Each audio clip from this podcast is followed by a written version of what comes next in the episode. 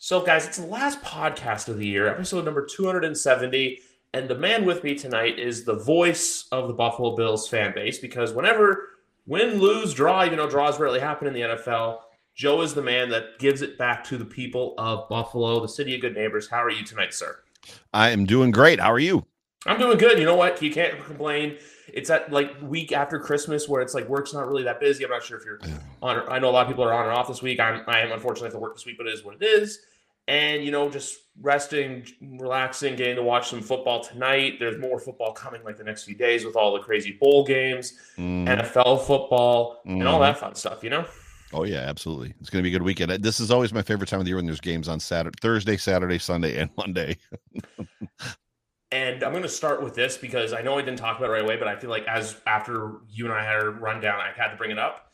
But next year, we're going to get a game on a Wednesday, and I guarantee you that because hmm. there's no way that the NFL sees an average of 28.3 million viewers and goes, we can play on Christmas, and people are going to watch, and we're going to quadruple the NBA's viewership. Like, like yeah.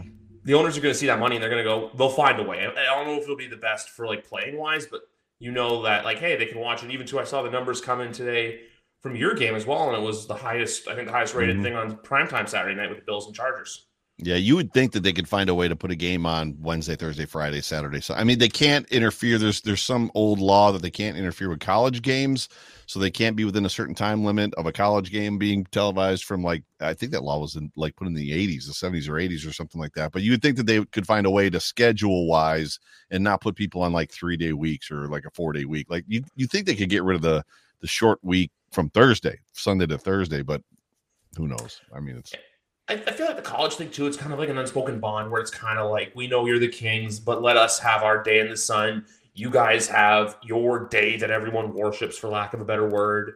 Dude, college college fans would tell you that that they would not say that the NFL is the king. College fans, like true college purists, don't like the NFL. They they don't believe it's real football because the guys are getting paid, and it's like how can you how can you tell me that just because a guy is getting paid, he is now not one of the top half a percent of athletes that played college football. Because there's like, what is there, 1,500 or 2,000? Co- no, it's even more than that. There's some crazy amount of college athletes in the system. And like a minuscule amount of them actually make it to the pros and play on Sunday. It's like they are the best of the best of the best of the. There's only what 48 100%. of them. there's only 48 of them per team, and only about 22 of those actually get to play significant snaps. Yeah, it's crazy. Because that's the thing, like the jump from like high school to college is one thing, and like I've even seen people make that argument too of, oh, like why doesn't the like college football have a one and done? And it's like, right, because there's a difference between the NBA and the NFL. With the NFL, you're literally going up. I know both are grown men, but the grown in an NFL man, like that G is capitalized, probably about as big as this wall you see right behind me. You know, right. Fair, yeah. fair, true, true story. Yeah. Sorry, I didn't mean to cut you off about the college thing. He says I lived in Columbus, Ohio, for a long time, which is like right there with you know whatever whatever city Alabama's in. Like all they have is the Buckeyes, and for them, it, you know, the NFL is wildly inferior. It's like completely inferior, and it's like you guys are crazy. I, I understand that. It's just the way I view it. I, I, I don't have a college team per se. I just like to watch it. But then Sundays we have the day where it's our team, the one day of the week, and all that stuff. But yeah, with your yeah. team right now, Look, this it's been a. I, I want to call it a. I don't know what the right word to use. Wonky, goofy, interesting. Just everything that's happened. Because I know we spoke before the first Bills Pats game, and now it's yeah. the second Bills Pats game, and, and boy, were we wrong. we probably should have done a post game show, the two of us together, to like talk about what happened because we were both off as far as that goes. Because that game was just like I, I still say this, where it's just like what seems like now Mac's grand finale as a New England Patriot. Like that's ultimately what that game was. To see him go more than anything in that game, it was the fact that he led a two minute drive down the field to win yeah. the game. That was yeah. my moment of what the what the hell was that? And, and to Mike Gesicki, no less, where it was just this weird combination of things, and then so there's a lot of weirdness right now with the Patriots and their fan base, which I don't know if you do this. But when I say a fan base, I always like to say Twitter because you can usually just tap into a fan base's Twitter pretty quickly. Like I've seen a yeah. lot of the Mafia's Twitter this week, just leading up to the game. Patriots Twitter right now because they're really weirdly undecided on where to go. And there's still the Mac truthers out there, but I've always said this from the jump that I'll root for the guy who gives my team the best chance to win. And so far, they've seen that from Zappe. It was but Zappe he, last year. It was Zappe yeah. last year. Yeah, right. Uh, last year there was just the weirdness of that one Bears game where Max should not have started. He should not have played. That should have been mm-hmm. Bailey Zappe. Right. And this year was just. I said this too, where it was the Colts game in Germany, where I'm like, that was my final straw. I'm done. And then ever since Zappe's played, sure they lost to the Chargers six nothing, and then they lost to the Chiefs. But besides that, his ability to get out of pressure, his face when he gets sacked isn't as bad because I know that's something you've pointed out as well. Mac's sack face really is not something pleasant to look at, and also to the fact that he can make those tight window throws and you're not holding your breath, saying, "Oh shit, it's gonna be picked off." You're talking about Zappe. Yeah, yeah. Uh, the, the wild thing for me is when I when I compare the two, Zappe looks like an NFL quarterback. I'm not saying that he's refined and he's there and he's no. landed and he's going to be a great quarterback, but but watching Mac Jones, as much as this will hurt a lot of the Truthers fans, I've never heard of a Mac Jones Truther, but it, it might hurt their fan, hurt their their feelings, those fans' feelings. He doesn't look like an NFL quarterback to me. Like when you watch him play football, he doesn't have that NFL quarterback command. The Joe, I mean, Joe Flacco's on TV. When Joe Flacco walks on a football field, you're like, that's an NFL quarterback. He's 50 years old, but that's an NFL quarterback right there. Like he's just like uh, Zach Wilson is the same way. Zach Wilson just doesn't have that command, and Zappe seems to have it, whereas Mac Jones just doesn't. It's a little weird, but is it a weird take too to say that Justin Fields right now is looking like the best quarterback from that draft?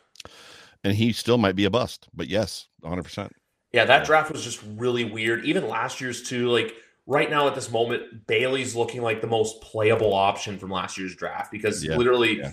you look at all the options from last year. This year's panning out to be great. CJ Stroud looks incredible for Houston. Unbelievable. Uh, he might be the very well. I guess ju- depending on Justin Fields, Stroud might be the first quarterback OSU actually puts in the NFL because every one of them before that were awful. Uh, they were great in college, but run to the right, run to the left, run up the middle, but they can't throw footballs. Uh, but it'll be interesting to see what, what, Justin Fields does. You were going to ask me a question about the oddity of the season for the Bills, but I yes. cut you off. So like the weird that. way, like the wording to describe it, because I have a couple other questions. I'm just so curious about when it comes to your team. Sure, sure. The wording to describe it, as far it's just been a very it's it's been a season where when the Chiefs have started out this way, they've turned it around immediately and been dominant. You know, we saw the the the the Brady led Patriots start the season this way a couple times and turn around and and and we're dominant. And this football this Bills football team has all the makings of being dominant. Uh, there's just a a lack of I don't know what it was until it mattered. And like even the Eagles game, the last game that the Bills won or lost rather, they should have won if it wasn't for coaching. Like McDermott got out coached in that game and he learned from that game. So we have dealt with so going back in time there since 13 seconds, which I was at that football game against the Chiefs in Kansas City. There's been a lot of people talking about that we're raising the fire McDermott flag, and 98% of the fan base was like, You're insane. Like, you are literally insane if you want to fire Sean McDermott. And since that game, like that that feeling has spread slowly until this year. And this year, when it came to in-game adjustments, when it came to bad time man clock management, when it came to at the end of the game, and I'm the guy that coined the phrase for your viewers and listeners that, that have seen it. You know, how many times does Josh Allen have to walk off the field a winner to walk to the lo- the, the locker room a loser? 13 seconds, he did it twice. He won that game twice in that 13 seconds game and still walked off the field a loser. It's happened four times this year. So that's where like it really started to like bolster and like get hot. Like if that, that Sean McDermott might not be the guy, like he might not be the dude that's going to take this team to the promised land. And he hadn't learned from any of his mistakes over the last several years. Well, since that Eagles game, they did exactly what they always do. The Bills were up by several possessions and they allowed the Eagles. They went total prevent, bend but don't break, keep everything in front of you. The Eagles scored 30 points. They 20 seconds left with two timeouts. They don't put Josh Allen on the field. They have Neil on the football. The, the whole thing was just a mess. And since that time, McDermott has been more aggressive. He's been more in the end of football games. We're gonna if we're gonna go down, we're gonna go down swinging. We saw it in the last game. So all that to say this, the Bills have done a good job of turning it around, and now that the, the pressure's on, but man, wouldn't it be nice to not have to win out to make it? Would it be nice to not have to win out and then win four more games to, to win the Super Bowl? The whole thing is just crazy. And to, to make matters even more strange, and literally, this is where it gets mind blowing. The Bills were in 11th place three weeks ago in the AFC. 11th. Now, that's not necessarily all the Bills' fault outside of the fact that they've lost some games. It was a It was a hairy mess at six and six and seven and six. But the Bills were in eleventh place, so they dug a hole, then dug a hole in the hole and jumped in it. So they were in a hole in a hole. Eleventh place. If they beat the uh, the Patriots this week and the Dolphins lose to the Ravens, that game next week, Bills Miami in Miami, which should have the Dolphins shaking in their boots a little bit. If the Bills win that game, they're the two seed. They go from the 11th seed to the two seed in a matter of four or five weeks. It's just, and that I think sums up the whole season. Like there's just a, I don't even know, there's not a word to describe it. It's been maddening. And at the end of the day, it might pay off and we'll end up with the two seed and get bounced from the playoffs in the first round, knowing our luck. Like it's just, there's, it's just been a weird, strange year that's inexplicable and un. It doesn't need to happen. The, the, none of this needed to happen. And by the way, I know you're about to say something. For all of those of you know, where are you, Joe, on the fire Sean McDermott fence? I am well spoken and uh, recorded and noted and in Twitter that if the Buffalo Bills missed the playoffs to the Browns, the Steelers, and the the Broncos, like if those teams made it to the playoffs and the Bills didn't, fire Sean McDermott. But if they make it in, then we're having a different conversation. Does that make sense? That makes sense. I also think that that Bronco game was a blessing in disguise for his job security as well because Dorsey, I know it was a special teams blunder, which going back to 13 seconds too. I remember, I always remember this that for the longest time, I wasn't sure what happened there. And then neither, neither, neither but the wonderful Greg Thompson of Cover One cleared it up for me when he came on here and said that it was a special teams blunder. They meant to boot it, they accidentally squibbed yeah. it, and then the special teams coach was just vanished without a trace. To... But the defense, but the defense still gave up two huge plays that allowed them to kick, that allowed Butker to kick a foot, foot a, a field goal to tie the game to send it to overtime, which Tyreek Hill ended it. Right. So, or no, I'm sorry, it wasn't. It was Travis Kelce that ended it. Yes. Yes, but then I just think going back to the McDermott stuff, I was always on the fence of like, okay, where's this going to go with his job security? I still think next year, regardless, they have to get a proper DC in there. I know he's a defensive minded guy, yeah. but I don't think he can wear both hats. Um, I will say this: I think Brady's earned his right, which feels weird to say Brady in Buffalo, but Brady's earned his right as OC, you know, to be the OC of the Bills next year. Um, yeah. But with the with the Dorsey stuff, though, I always had my red flags about him with the little Miami meltdown last year. Just the mm can't you, the fact he couldn't keep his composure during the loss. I loved it. Oh, I loved it. I I absolutely I absolutely loved the fire. And Daboll, we're seeing Daboll on the sideline. Daboll has that fire too. There's there, it's not it's not the in game stuff as far as Brian or uh, uh, Ken Dorsey that like that moment. It's something be- between Sundays where he just doesn't. There's just uh, there are mysteries that we may never learn. How much of a hand in the offensive scheme was McDermott a part of? Why did he not fire him sooner? Why did he fire Ken Dorsey after a special teams blunder? They lost the Broncos game because of 12 men on the field. Like that isn't Ken Dorsey's fault. Why did you fire him there? It clearly is at this point working. I think the biggest difference between, and this is storied as well, Brian Daboll, who you guys should know, he was there for a while, mm-hmm. uh, is an incredibly great uh offensive designer right? And he comes from a lot of those guys you know eh, that, that you guys had there um not mike mcdaniel uh mcdaniels uh yeah give me give me his first name. Josh. want, josh yes i wanted to say sean it's definitely not sean. Josh mcdaniels and some of those guys that are there. I mean bill o'brien is a pretty decent you know designer of offenses but there was always a conversation about how well he felt what was happening in the game was important. So it was it, there was a disconnection. Like, oh, that's a brilliant play, but like sometimes, like, why are you calling it now? Like, what is happening? Ken Dorsey was even worse.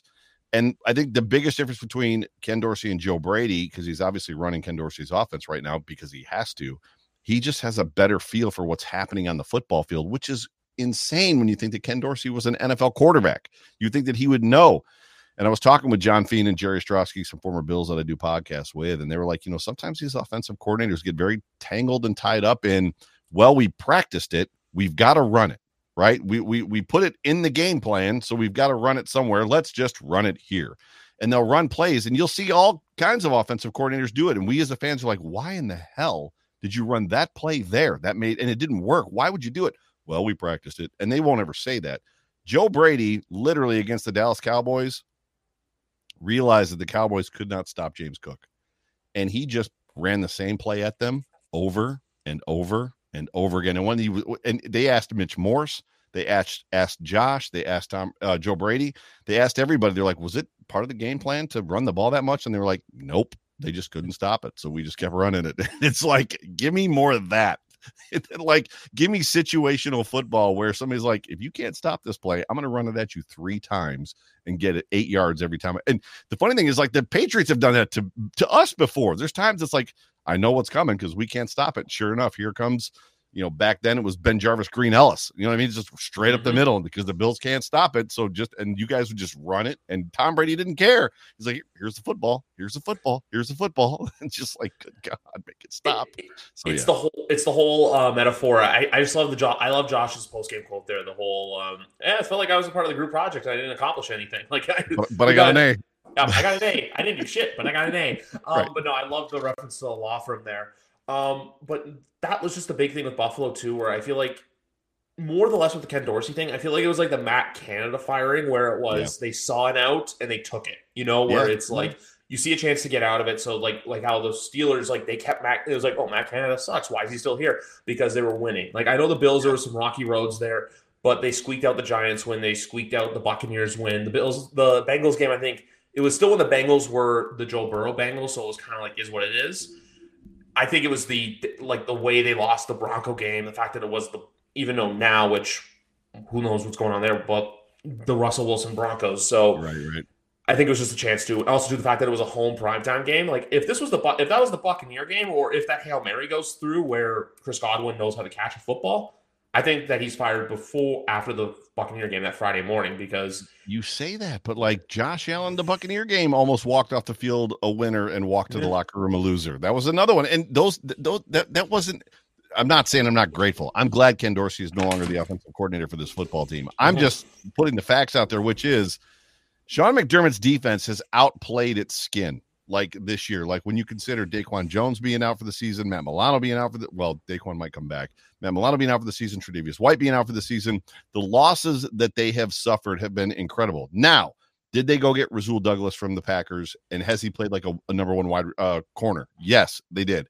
Is Terrell Bernard a complete surprise? Yes, I said at the beginning of the year we don't have a starting middle linebacker on this football team. And behold, Terrell Bernard is like a machine out there. Christian Benford. Like I, I, uh, yeah. Uh, well, Benford is obviously a corner, but I can't wait to see Milano and Bernard next to each other. Um, but even with that, they have played ridiculously well. But at times, situationally, they have not. Mostly when the Bills have a lead in the second half, and they've let teams back into it, which is. But anyways, that's kind of what was the Giants game. Almost happened. The same thing happened there. So it's it's it's been it's been nauseating when I say Christian Benford, I just mean like defenders that have been playing that have stepped up and been playing well. And also say well, this about yeah. Bernard quickly. The way that he was drafted and the way his selection was read out, it would have been disappointing to see him have been a bust. But the fact, the passion that was delivered in his draft, I remember that. I was sick with COVID that draft, so I remember Kyle Brandt just coming on stage, making the pick, and then biting into a buffalo wing. And I'm yeah, like, yeah. I'm just like, you got to be good because if you're not, it's just letting down the draft pick. It's like if Kayvon Thibodeaux didn't live up to the hype after his draft pick with the Make a Wish kid from the those yeah. Giants fan going just berserk on the stage in Vegas last year. So that's just a little tidbit about Bernard I wanted to add in there. No, it's you're not you're not wrong, and I mean more so than even that is just there was a lot of trepidation and doubt because he didn't play last year. I mean, he obviously we had Tremaine and we had Milano, but even when those two were out for a couple games here and there, he didn't play. So you it was just if he was good last year, he would have played. So why are we to assume that he's going to be good this year? And then sure enough, it's been a Terrell Bernard coming out party. He's been great. Exactly, because like I always say this with the draft picks too, where if you hit on a day one pick, it is what it's great. You know, hey, you got your first round pick right. But if you can hit on those day two and day three picks, it's yeah. just so yeah. much better because it shows how deep in the draft you can be. Uh, which, speaking of which, obviously there's a player that some people have jokingly coined uh, a period player because he shows up once every four weeks. But with Gabe Davis, obviously coming Go. off a really big game last Saturday. Go to Davis, yeah. Go Davis. if you had to guess next year, do you think he takes like a Matt, what Matt Milano did in 21, where he takes the discount to stay in Buffalo, or do you think he jumps at the first opportunity to make money? Well, I uh, haven't looked to see necessarily what his number. What are do you know what his numbers are this year? Gabe Davis. Yeah. So uh, Gabe Davis. Let me look him up real quick. Gabe Davis stats. Uh, And I called him Ghost, by the way. Ghost. Oh, Ghost. I thought you said Goat for a second. No, Ghost Davis. Yeah. 43 uh, receptions, 725 yards, seven touchdowns, and an average of 16.9 yards. Per, that doesn't, that doesn't really sound like Christian Kirk money, does it? No, it doesn't. It doesn't. It doesn't sound like a 15 to 20 million dollar a year wide receiver. I think if it's like in that 10 to 15 range, like what Jakobi Meyers got, what Juju Smith Schuster got, I say those because those right. are relevant Patriot numbers that come to my mind. I think you keep him in Buffalo. Or if not, or if he's like, I want this, I want that, hey, he'll make a great Atlanta Falcon. So and disappear. Uh, I think. I mean, I think Gabe Davis is going to have a decision to make this year. He has done far more. He's been a good soldier. He is the best blocking wide receiver on this football team and has been actually for a couple years. But he's not a small guy. He's six one, six two. He's a he's a he's not huge in stature. I've stood next to him, but he's not small. Um, and thank God the Bills have stopped trying to get Khalil Shakir to block defensive ends. They're actually using Gabe Davis, which probably isn't great either, but at least Gabe Davis has a little more of a fighting chance. Yeah. So he's kind of been a good so- soldier. So he's going to have an op- opportunity and, a, and an option to stay probably with Buffalo at a greatly reduced contract or see what the market can bring. And we'll probably hear from Brandon Beane soon that Gabe Davis is going to get the opportunity to, to, to, go see what the market you know can give him. Um, I would tell you this: they're going to have a lot of ammunition against him. His catch rate in 2022 was like 51 percent. Uh, he's dropped a lot of balls this year he basically can run three routes. There's really not much to Gabe Davis. If the Buffalo, the biggest problem with Gabe Davis is they don't have a John Brown or an Emmanuel Sanders in front of him to put him on a linebacker, to put him on a nickel corner, to put him on somebody that's basically not great that he can run a double move on and be wide open. Like that's Gabe Davis excels in that situation when he's a number two, and what the what defenses did to the Bills last year was they they basically bracketed Stefon Diggs. You guys did it, mm-hmm. bracketed Diggs, and then put the best corner on Gabe Davis, and it shut the offense completely down because that way nobody could get open. And the Bills, I mean, they just struggled and had issues. So I think I think Gabe is going to have an, an opportunity to make a decision to stay with the team and win football games and maybe be a second role player, if that makes any sense. Yeah or be a heralded, ride him in on a chariot, go to the Atlanta Falcons, to your point, uh, or the Raiders, someplace like that, and vanish into oblivion, get cut after two years, or maybe one like like Lawson did, Shaq Lawson did, and basically Shaq lost the defensive end for the Bills that went to Miami, and yeah, Miami first, right? That's then came back to Buffalo. Um, it's going to be his decision, and I hope somebody in his life has the opportunity to say it to him like that. You can either stay here and win football games with your friends, or you can go make an extra what seven million, eight million collectively over two years, and then get cut and be embarrassed and maybe end up spiraling out of the NFL in a couple years or coming back to Buffalo. Because yeah, that's well, Buffalo's not afraid to take guys back. But that, that's a really good. That's a really good way to view it, though. Just the whole like, hey, do you want to like, do you want to make friends or do you want to make money? Like, you can do both right. in Buffalo in the sense of like, hey, you can make money that's like good because I don't know what his contract status is right now. But if you want to go make like it's rookie, it's a rookie deal.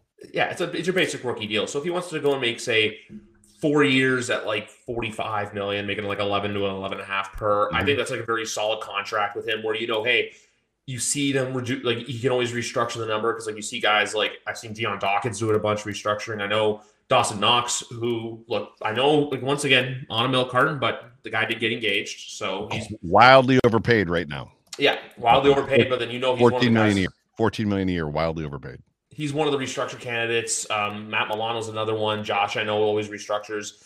And then here's the other thing to consider too, because in a couple years, James Cook's going to be due to get paid. Because one thing I've always said about two Buffalo years, is two, year, two years for James Cook.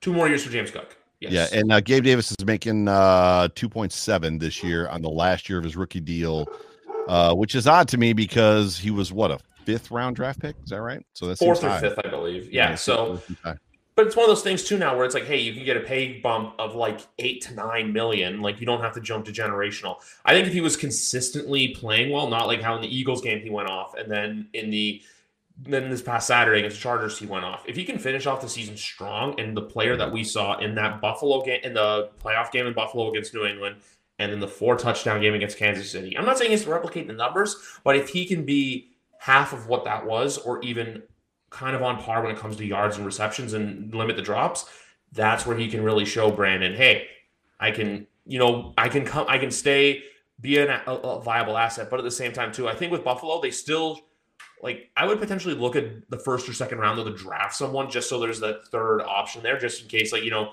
like you said, Diggs is bracketed or Davis is just having an off night. You have someone there because this year too is a very good receiver class. Yeah, well, uh, you have you've you you've packed a lot of things that I could that I could talk about in that in that little, that little short statement. I mean, first of all, Gabe Davis eh, has shown us what he's good at, and that's sideline stuff. Gabe Davis in his rookie year, uh, in the playoff game against the Colts, had three toe toe tappers that changed the football game and won that game for the Bills. Uh, I was at that game with Jay Spence the King, and we were just we couldn't believe he caught it again. Like there was, and he's done that through his. He did it last week. He's done it throughout his whole career get him on the outside on the boundary, keep him keep him outside the numbers. And Gabe Davis, and not with comebacks. Gabe Davis is a great wide receiver. Uh, if you try to put him in the middle, get him contested, you know, get him double double covered. If you try to make him a number two, some sort of the focus of the offense, it just doesn't work for him. Uh, Stefon Diggs, as far as this year, the Bills need to be looking to draft the number one wide receiver. I mean, Stefon Diggs is 30 or 31 years old. This is his eighth or ninth season uh, in the league. He's got 4,000 yard seasons in a row. Several of those in the first three years as a Bill were over 1,500 or 1,400 yards. He's got mileage on those tires. Uh, there's only a couple years left for Stefon to probably be a true dominant number one wide receiver. So the Bills need to be looking for the next Justin Jefferson to bring in here to play with Stefon Diggs so that in two years or next year, not next season, but the year after next, yeah. he's ready to kind of take over for Steph whose contract is going to be, you know, narrowing out, coming to an end. So, yes, they should be in play for a wide receiver 100%. It's kind of like how last year, how you guys went after Dalton Kincaid, which I, I always like to pick, you know, hey, get a tight end yeah. to complement Dawson yeah. Knox because having a um, wide receiver too. I just want to bring up the James Cook thing too, just because Buffalo's been lacking that RB1 for a very long time. And now they found one in James where mm-hmm. it's like, hey, this is a guy that you give the ball to. He's just going to bounce off people and he's going to make plays happen. Yep. Um, but no, I, I do agree with you as well. Like, yeah, get a guy so where it's like, obviously, the Raiders tried to do it last year with Chandler Jones and Tyree Wilson. I'm not going to know the details about that because obviously the downward spiral has been very, very depressing to see from Chandler. But it's kind of that similar logic where it's like not replacement, but just kind of like like pseudo replacement where it's right, not right, right, away replacement, but maybe you know, hey, two three years down the road when, like you say, the miles start to show and father time starts to catch up to you that's where it's like, hey, this guy can come and take over. Like, if you want to go get like a Rome Odunze or a Jalen McMillan, I'm saying a couple Washington Huskies because I just had my friend on who's a big Husky fan. Um, there's, there just point case period. There's a lot of good wide receivers this year to look yeah. at. Yeah, deep, which which probably lends itself to the idea that the Bills aren't going to take a wide receiver the first round; they'll take him someplace else. But, but I don't necessarily care where they're taken. I mean, for all intents and purposes, nobody drafts wide receivers better than Mike Tomlin. Uh, and I know he's a former wide receiver, but that dude has made gold out of stones so many times that leave his organization and turn into nothing. I, I, you would be hard pressed to find a head coach and a member of a staff draft more consistent, good wide receivers than Mike Tomlin. So I, I mean, Sean McDermott should just pick up the phone and call his old college teammate and be like, "Yo, bro, who you looking at? Like, don't give me your number one. Give me, give me your number two. Who's your number two guy in this draft? Because more than likely he's going to be money because that dude does not miss. What's but your yeah, backup James, and what's your backup and what's your backup's backup? exactly for the draft. But I mean, no, I mean J- J- James Cook has been. I don't want to say a surprise um, for me because coming out of the draft, there was a lot of conversation amongst those that know and those that study film and those that scout. And I'm not one of those guys talking about how James Con, you know, James, Cook is not an every down back. He's not an RB one. Uh, he's only he only had 14 touches at most like in college in one game. So he's not that guy. He has bad contact balance. Like there's there's a lot of stuff coming out on him that to me just didn't make sense because I don't know how you can judge a man's contact balance when every time he touches the football, he's basically running full speed six yards before he gets touched. I mean, if you're running full speed, somebody glances you, you're going to fall down. You never saw him in the middle of the pile. Well, now you're seeing that he does have good contact balance. You're seeing that he does make good decisions. You're seeing he can carry the ball 30 times in a football game. Uh, I love what I'm seeing from James Cook, and it's great to have from a t- for a team that has always had a good running game. This Buffalo Bills team, even when they were trash, Travis Henry, Willis McGahee, Fred Jackson, like we, Marshawn Lynch, we always had a good running attack. for us to go the amount of time we went without one and almost be befuddled has been strange. But yes, it's great having James Cook on this football team and beginning to kind of show up. It's it's awesome. Exactly. And then speaking of good running backs, obviously we got a lot of games to talk about this week. We get there's football on tonight, which I was dead mm-hmm. wrong about the result. The you thought the Jets were going to beat the Browns? Cover, cover. I thought they would cover, cover, cover. Gotcha, cover. Gotcha. I thought they would yeah. cover the six and a half. I did not think they were going to win. Um, this this Jets team is just bad. In Cleveland, I'm going to say this right now. I know the first game we're going to talk about Detroit, Dallas. Everyone wants Dan Campbell, coach of the year. Yeah. But I think Dan Campbell, unless they get the one seed, I feel like Campbell has just met expectations. Kevin, Stef- Kevin Stefanski, I think, is a man who, if they make the playoffs, look, he was dealt every bad hand. He had my hottest seat entering the year because I was always like, what was hap- what's happening in Denver right now? The opposite was going to happen where there's no getting rid of the quarterback. So, hey, head coach, you're going to be unfortunately gone. But now with Kevin Stefanski, he's turned what's been a disastrous, what could have been a disastrous season into 10 and 6, well, not 10 and 6, 10 and 5, excuse me, looking like 11 and 5, unless they, the Jets come back miraculously. And playoff berth for a city that, you know what, for a long, two playoff berths for them in less than five years is a damn good accomplishment if you're a Cleveland Brown it's odd to me that Kevin Stefanski would be that guy that people would pick because if if he's that guy that you would pick, then he underperformed last year right? So because yeah. he's got a very much the same roster. Uh, yes, he did lose. Uh, you know, his running back is RB one in the beginning of the season, but they went back and got Kareem Hunt, who knew the system. So it was like yeah. plug and play. It's not like they went and got some guy off the pine, or they got a guy that was a practice squad player. Um, but for all intents and purposes, I don't know. I mean, he's it's a good story, sure. Um, I, I Sean McDermott might be a candidate as much as as much as Bills Bills Mafia has wanted McDermott to be the coach of the year in uh, several years, like for the last couple years. This year might be the year. I mean, coming off of what they came off of last year, what they've gone through this year, the losses that they've gone through, going again from 11th in the AFC AFC to potentially, if they make it to the number two. If the Bills get the number two seed, I think yeah. Sean McDermott's in play. I think Josh Allen's in play for the MVP. I don't think Josh Allen deserves the MVP, but I think he's in play. I think this of all years, this is the year for there to be a non-quarterback MVP for the NFL. But that's yeah. Christian McCaffrey or Tyreek Hill are my two MVP yep. picks right there. Just Nailed. because, but I think what's going to happen is it's going to go to Lamar Jackson just because if they get the they one can't. seed, no, but they that's can't. Just, the voters just get lazy though. He doesn't they, have the stats the, the, AP voters just get lazy and they see whatever quarterback has the one seed and they're just like 22 touchdowns. Josh Allen's going to have 50. Yeah.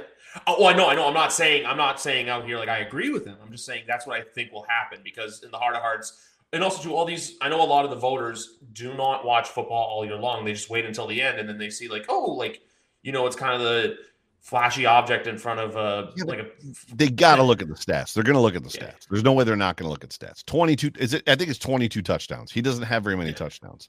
And josh no. allen's going to josh allen's to have close to 50 if not 50 if the bills do get the number two seed though and win the division yes 100% josh allen's name is in play for mvp and like even now like i look at the whole like a question i was actually dying to ask you. Not a question but hypothetical i want to say because I know everyone likes to do the Josh Allen Jalen Hurts comparison for some reason. But I'm going to say this. Why. I can tell if, you why. Go ahead. If Josh Allen is on the Philadelphia Eagles, his numbers are miles better than what Jalen Hurts is putting up this year. I know they have the tush push, but if you give Josh Allen all those weapons in Philadelphia, if Josh Allen has is, is a Kansas City offensive Chief, line. If, if Josh Allen is, is, a Kansas City Chief, he's got multiple touchdowns or multiple Super Bowls. I mean, it's there's a great deal of like the situation. Pat Mahomes is a generational talent and he's unbelievable, but he also ended up in an unbelievable situation that had a great football team with a quarterback that wasn't great, that played good, even with a not great quarterback. And then he shows up and puts him over the top. Like, yes, to your point, as far as Josh Allen uh, being, if he was an Eagle, what would it look like? And the reason for the comparisons is because Nick Sirianni basically stole Brian Daboll's offense for Josh Allen. And uh, you, you watch the Eagles play football more so last year than this year and you watch it and you're like, uh, I've seen this before. Especially if you're if you're a Bills fan, you're like, he's running Josh Allen football. Like this is this is Josh Allen's offense. That's what exact, and that's why he's getting those comparisons because they've got him running the the Daboll concepts that Daboll used to basically birth, not birth, but you know, whatever, bring Josh Allen to the forefront. Yeah, make Josh Allen the man that he is today, the man yeah. that like his third year ago, holy crap, he looks really good. Um, No, I just wanted to say that quickly, just because I know too. It's like even the people that do the uh, Justin Herbert, like, oh, if Justin Herbert had this and Justin Herbert, it's like that's where the biggest battle always is Justin Herbert and the word if. There's just yeah, like, even to like if Tua stayed healthy as well, it's the same thing. Because even this year, like, say if Miami wins the division and everything like that, no, he doesn't deserve MVP. It's Tyreek Hill, especially if Tyreek Hill, I think, gets to I would say oh, not like around the 1800 yards. If he gets to 1900 or he's at like 1979, oh. I don't know what his exact number is. He's that's where he's got it locked. Like that's where I think he's got it locked. If he gets yeah. even remotely close to two two K yards. I think Justin Herbert is a great example. As much as you know, you did the what if thing. Brandon Staley should have been fired two years ago. Brandon Staley, like, it's Brandon Staley should have been fired after the press conference this year where he said, I'm going to continue calling the defensive plays. And like, you suck at it. Like, why are you calling the def-? That's the thing about McDermott. As much as I agree with you when you said that they need to hire a defensive coordinator, they do. But this, Sean McDermott, aside from the second half gaffs where they basically would go soft early in the season to prevent the win, because that's what a prevent defense does. The only people that, that don't know that are coaches aside from that, that he has called better defensive games than Leslie Frazier has. The pro or had the problem is is like the attention to detail on special teams has drifted. The special the attention to de- detail on offense had drifted. Brandon Staley was awful, and he was awful as a head coach, and to me was a big part of the reason. And I know they went and they got uh, what's his name from Dallas, uh, Kellen Moore, to like kind of fix the problem, but it's not working at this point. Justin Herbert is a generational talent as well, with every bit of the skill set that Josh Allen has outside of his legs. Josh Allen's a purple unicorn. Mm-hmm. Um, he should if he was if if he was in Dan Campbell's if he if he was a Detroit Lion, they would probably be undefeated this year. Oh, a thousand percent. It's also just funny with LA too, the fact that it took not losing in the playoffs last year, but getting embarrassed two weeks ago on Prime Right. Which their spreads the last few weeks of Chargers were so weird to read because I remember they did cover against the Patriots in that mm-hmm. just terrible six nothing game. But the next week they were minus three and a half against the Broncos, and I was just like, I don't like that. Chargers did nothing to impress me. Right. And then the next week they were minus three. And that Raider game was just this holy crap moment of like, yeah, they're really bad. I was just like, the days were numbered. My big question was always, what do they do with GM? And now we know that it's a full house cleaning. And gone. Yeah, it's just gone. That's because that's the thing too with with the Chargers. And next year, like they got to bring in a right offensive line. Plus, two, their cap situation is nothing to smile at because a lot of their high paid players are not performing well or are hurt. The only players that are playing well this year was Justin Herbert and then Khalil Mack had a bit of a renaissance season. Shout out, you know, yeah. UB. Um, yeah, but as the uh, Jermaine Johnson or the pick six uh, or fumble yep. six, I didn't see it. Um, pick, pick six. Tip yeah, ball, pass. But going back to Saturday night, um, so we have Dallas and Detroit. Like when I look at this game right here, I I I don't get why Dallas is five and a half. I get there's the whole home field advantage thing, but that's why. That's that's, that's just it. I feel like if Dallas does not win their division, it's just a matter of time. Like, because I don't think them this year, if they go back to Tampa, because I think that's what's going to happen. I don't think there's a good chance the Buccaneers beat them, and if beat them in the wild card round.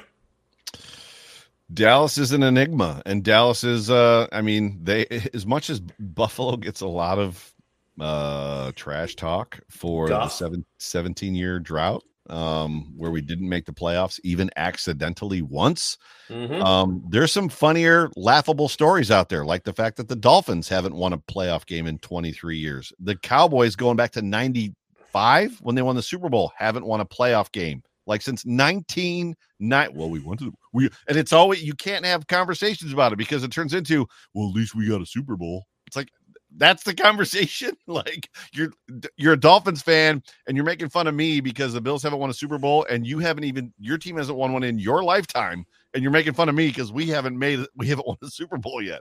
Like you can't you can't argue with these people on twitter but there's a lot of ridiculous stuff out there as far as that goes but the the the the Cowboys, to your point, are wildly suspect. I think there's a measure of that spread because as much as the Cowboys are suspect, they're very good at home. And there's still a, a little bit of uh we don't know who this Lions team is, and they're still the Lions. Like they're playing well. It's it's the Browns.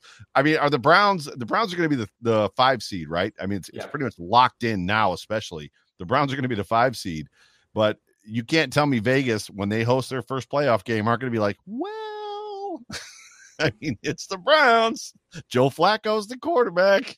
Are they going to be able to do this in the playoffs? Right? I mean, that, that's and I think that's kind of what's happening on that game on Saturday night. Yeah, yeah, and I agree too because Detroit's defense has been their weakness of their team. The only player mm-hmm. on their team that really screams to me like F the play up is Aiden Hutchinson. Besides that, there's no one else on that defense, you know, that really like screams like at you. Yeah. Like, you know how you guys have Daquan Jones, Havoc uh, Reekers, Havoc like, Havoc Reekers, like the Havoc Reeking F the play up. Kind of like in this game, how you have Quinnen Williams on one side of the ball, you have Myles mm-hmm. Garrett on the other side of the ball. But you also have Sauce Gardner for the for the Jets. You have, there's a couple other pieces like Jermaine Johnson too has looked really good. CJ, Mo- CJ Mosley, uh, Quinn Williams' brother, right? Uh, Quincy Williams. Quincy Williams, yeah, they've got some good C- players on that football. CJ Mosley's having a bit of a renaissance as well because I know when he was brought in, he didn't really pan out that well, but he's he's having a decent year this year. But that's the thing with Detroit. To where I look at this game, there's two bets that I love, and that's Jahmyr Gibbs over in rushing yards because what Cook did to him. Yeah, what Cook did to them, and then the that over at 52 and a half. Like I said, I think Dallas will win this game, but I could see this being a four point game. That's where, and I look at that spread number, I'm like, I just can't see a world where the Lions get blown out. If that makes sense. I'm at the point where I don't know that I can trust the Cowboys for anything, and that might be the bait that Vegas is playing. Vegas might literally pl- be playing the, the bait game, right? Because you, I'm not saying that the Cowboys should have, could have, or are a better team than the Buffalo Bills. I mean, you're you're going into Buffalo late in the season in the winter, and you're a domed Texas team that automatically, right? That automatically like like doesn't do much for you, but they didn't even they, i mean they were in miami and were a shell of themselves. Like they didn't play well in that miami game either. So that i mean there's a great deal of like are they pretenders? I don't we'll see. I mean i yeah this is why i don't bet it but yeah. Yeah. I mean yeah like i said i like the bet so that's why i say it but just that's just my whole thinking on this where i'm just like i can see this game being similar to the dallas seattle game from last month. It's also mm. i saw the stats to jared goff where in a dome he's his numbers are phenomenal or in warm weather he's great yeah. You get them in some suspect weather, that's when play starts to dwindle down. So for this game, yeah.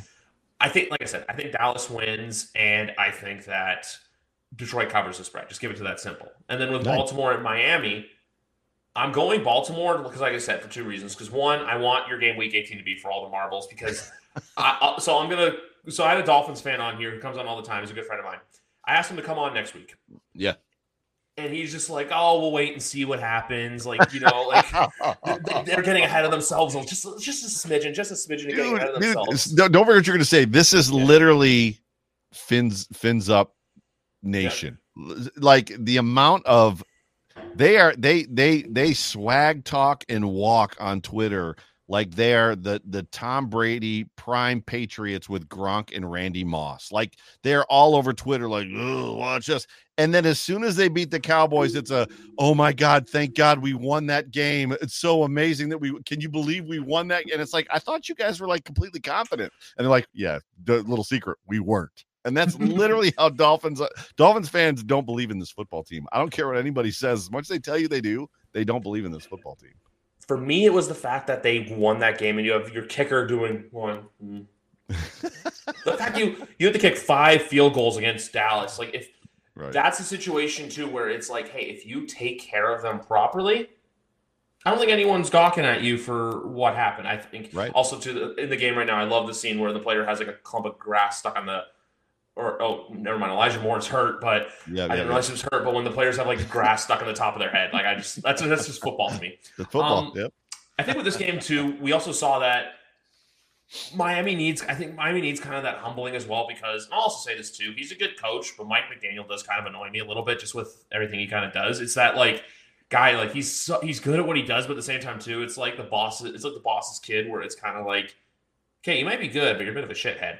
Um, but with um, but yeah, that's the thing with Miami though. I feel like going into and that's the thing too. Going into the cold weather, you got a Baltimore team that right now, like offensively, they're looking good. Defensively, they're looking really good. Mike Macdonald's doing a really good job too because they have two college coordinators that have come up and really inserted themselves. Mm, mm.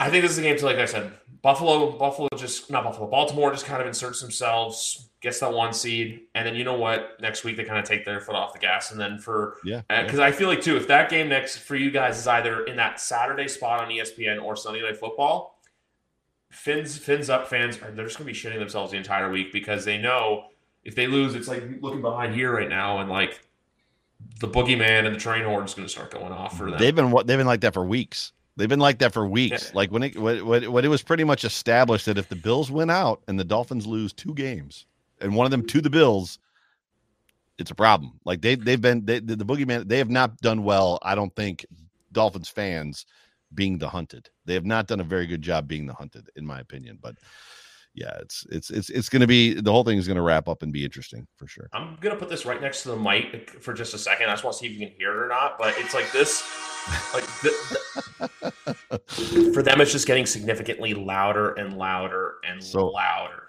I I live in the South Towns, so that train horn. The stadium is in the South Towns. It's in Orchard Park. I live in Hamburg. I live in Lakeview, which is a part of Hamburg. Yes. Uh, grew up my entire life with the, the the the four railroad tracks right here, and hearing train horns. My it's funny because it's such a weird thing. Buffalo is is an interesting town, which we've talked a little bit about in the past. You've got the North. Towns versus the South Towns. The South Towns gets all the snow.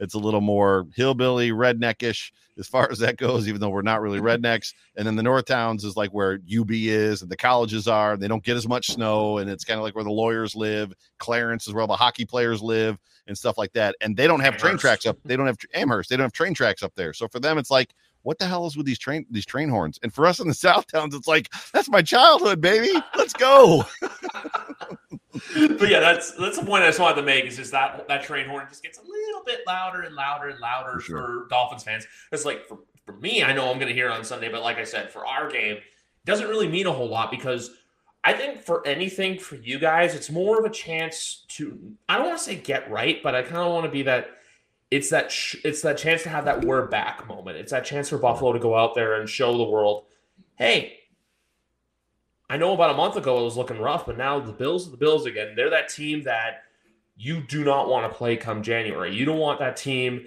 the fan base coming into your building and being like, hey, we're here to play you. We're here to break your tables. We're here to drink a lot. We're here to cook pizzas in uh, filing cabinets. Somebody's been to a Bills game. Yeah, oh, no, it's uh, well, there's close a, enough.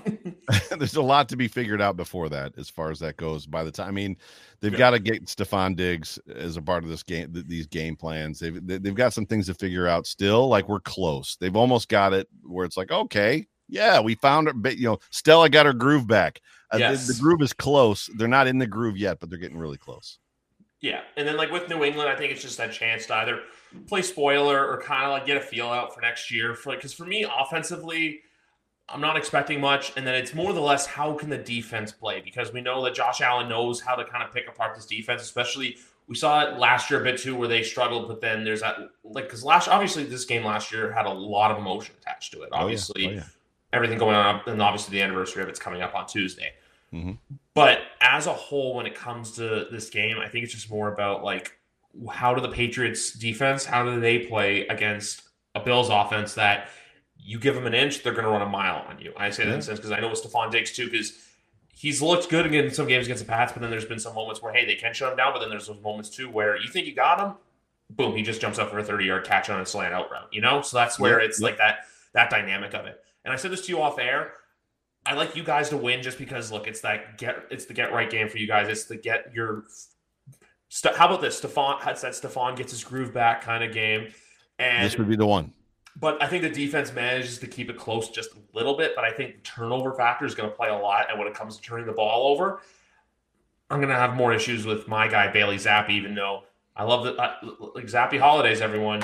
Um, but you say that, but Easton Stick didn't have an interception. The Easton Stick went out there and threw the football over the yard, like to wide open wide receivers, because the Bills were playing soft zones, they're playing quarters, and it's like, what are we doing? Contest these wide receivers and make it hard on the kid, but they didn't. Ba- Bailey also too just has like it's kind of like the Kansas City game where he played well and then it kind of like falls off. So I'm just it can go either way, but like I said to you, either we win and it's like, great, they got another win. Or they lose, and it's, you know what, they keep their draft positioning because obviously I think Washington's going to lose out, but they're playing San Francisco and Dallas. So I feel like the strength of schedule thing is really going to come into factor considering yeah. how good those teams are to where Buffalo is. And like, no offense, it's just obviously we know what teams have better yeah. records so far this year. But that's, that's all I have to say about this game. And yeah, as for me for next year, it's kind of, I, I, I look to next year just to tell you this because I know top five pick, plus they're like top three for cap spending for next year. So it's kind of like that that look ahead to where I'll say this, and I don't know how much you've heard of this, but next year for me is kind of that. You know what the Bears are doing right now, where they're like they're they're in the hunt, but they're probably not going to make the playoffs. Yeah. That's Yep. where I want New England to be next year, where it's like, hey, play meaning not meaningful, but play competitive football where your name's being tossed around come December. the next two the next two games for me are about the Bills game and uh, who do you have last? Who's the last game of the The season Jets. for you guys? The Jets is more about who's our head coach going to be because I don't think it's going to be Bill Belichick. And in my opinion and you're too young to remember and you're also not from New England but uh, Mm-mm. Brady and Belichick both being gone I mean who's the heir apparent? Is it Josh McDaniels? Is that who they're bringing in? Is it Bill Bill O'Brien? Is it I mean who who are they getting to run this football team that is that's I, I, the New England Pats Nation has come to realize what the Buffalo Bills realized when Jim Kelly retired and the and the Dolphins realized when Dan Marino retired. Like it's not easy to find a quarterback, and it's not a matter of we we're just great no matter what we do. I mean, Matt Cassel's a great story, right? It's it's Yeah. great that Tom Brady gets hurt and you go 12 and 4 with Matt Cassel as your quarterback, a guy that didn't play a down in college football, I don't think, or didn't start a game in college football. But Bill the only bastion of greatness this team has is Bill Belichick, and I don't know who you're replacing.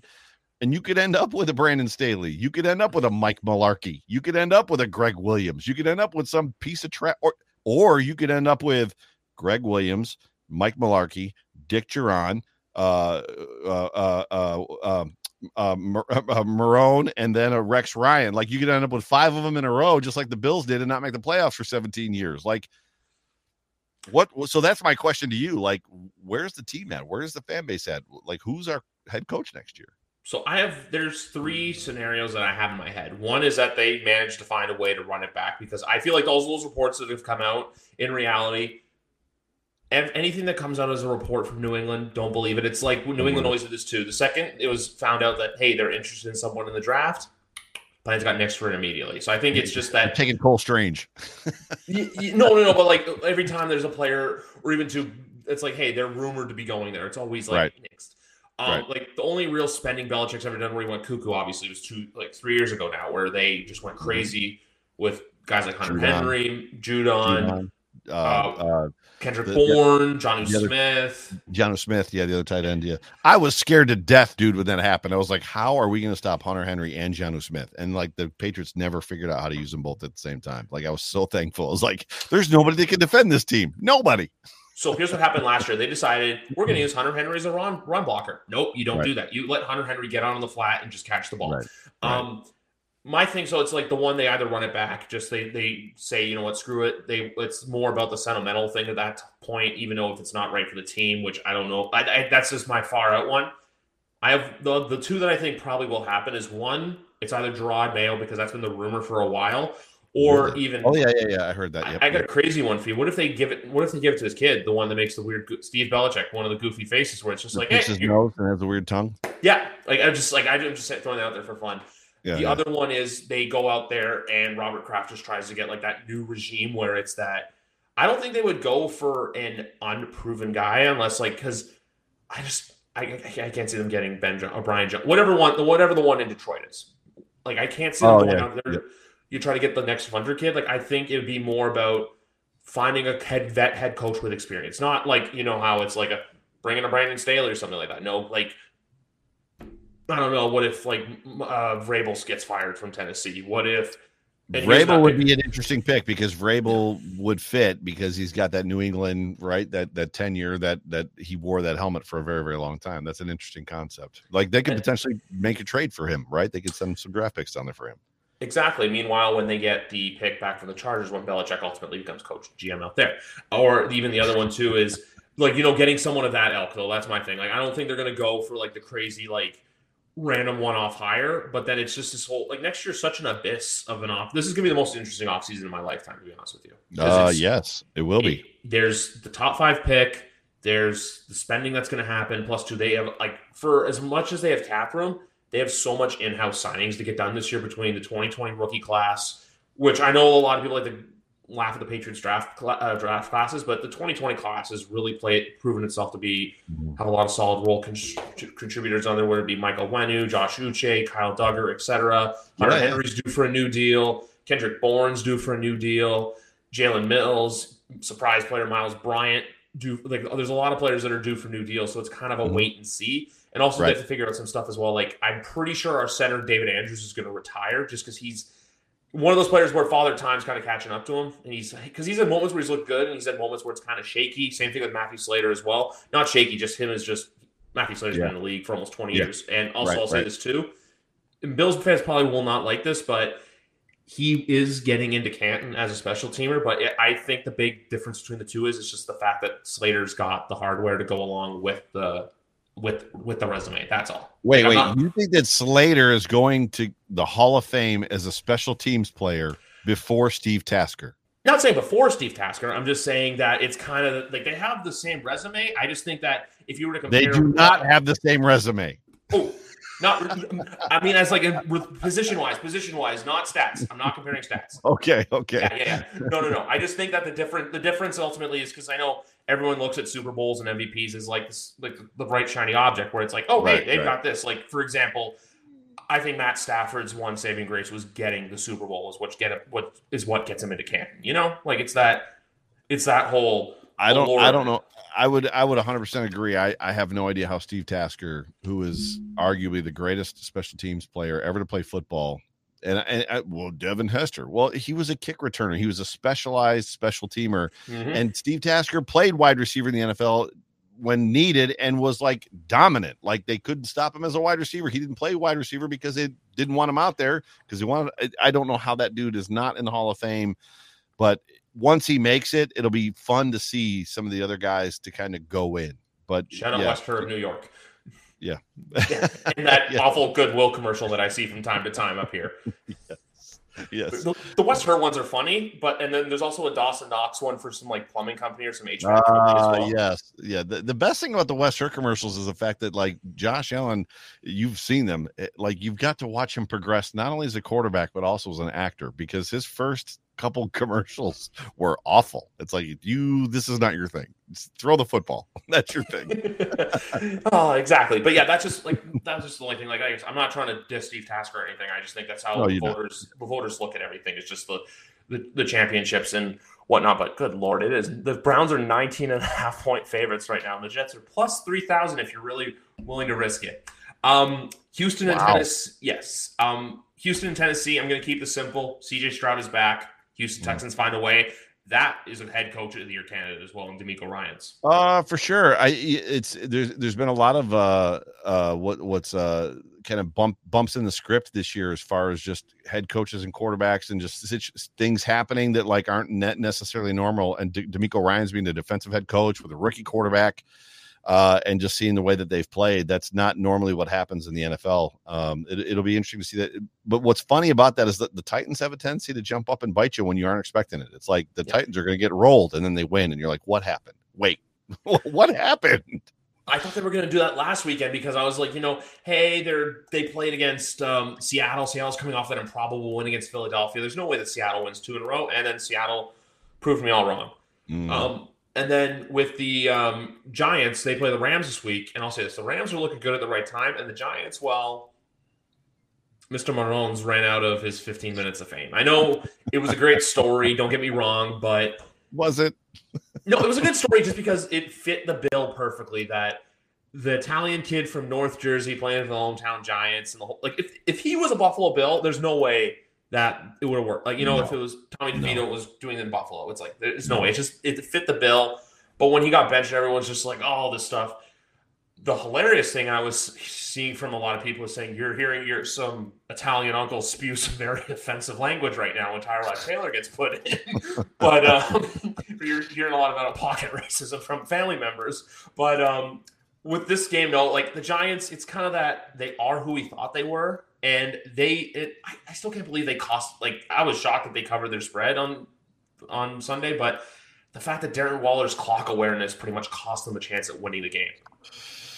The Giants are a freaking enigma. Um, yeah.